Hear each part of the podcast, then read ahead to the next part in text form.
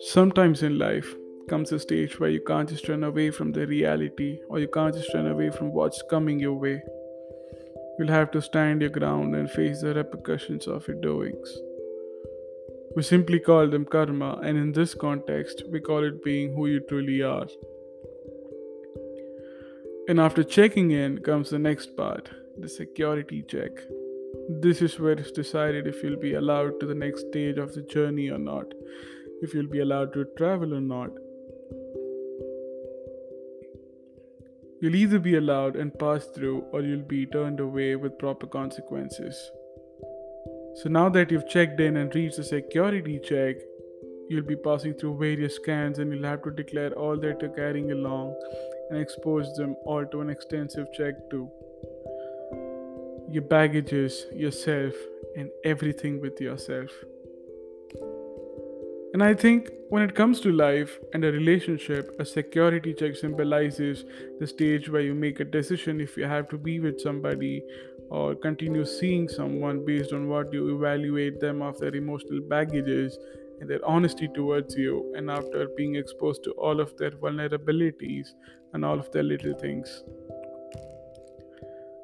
I think when we reach that stage, it becomes difficult to sugarcoat things and it becomes very important to be totally honest and reveal your demons. And I think this is what is beautiful when it comes to life. All of your vulnerabilities, your past, your present, everything conspires to work for your future. They decide if there's a future with the given person, or they decide how the future is going to shape up. It is not easy to be open and just let the other person see you as you are. It takes time, trust, and efforts from both ends to make sure you pass the so called security check. There's also this constant fear that what if it doesn't work in the future? The other person will be in hold of all of your demons, and the fact that there is a person who knows you as is will always haunt you. But rarely have I seen somebody who's have had an easy way out of the security check with a happy end to the journey. I think it takes work from both the ends. And this constant question of when will you find that person to whom when you show who you really are with whom you also end up on the journey and reach with little to no turbulence. It takes time and Rome was not built in a day.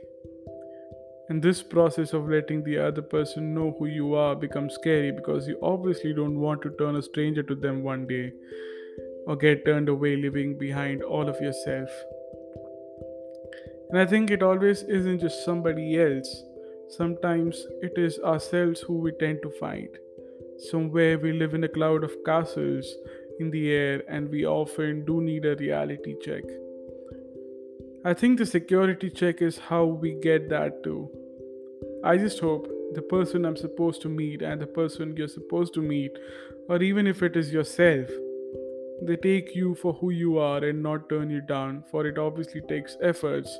I don't want to start the whole process again.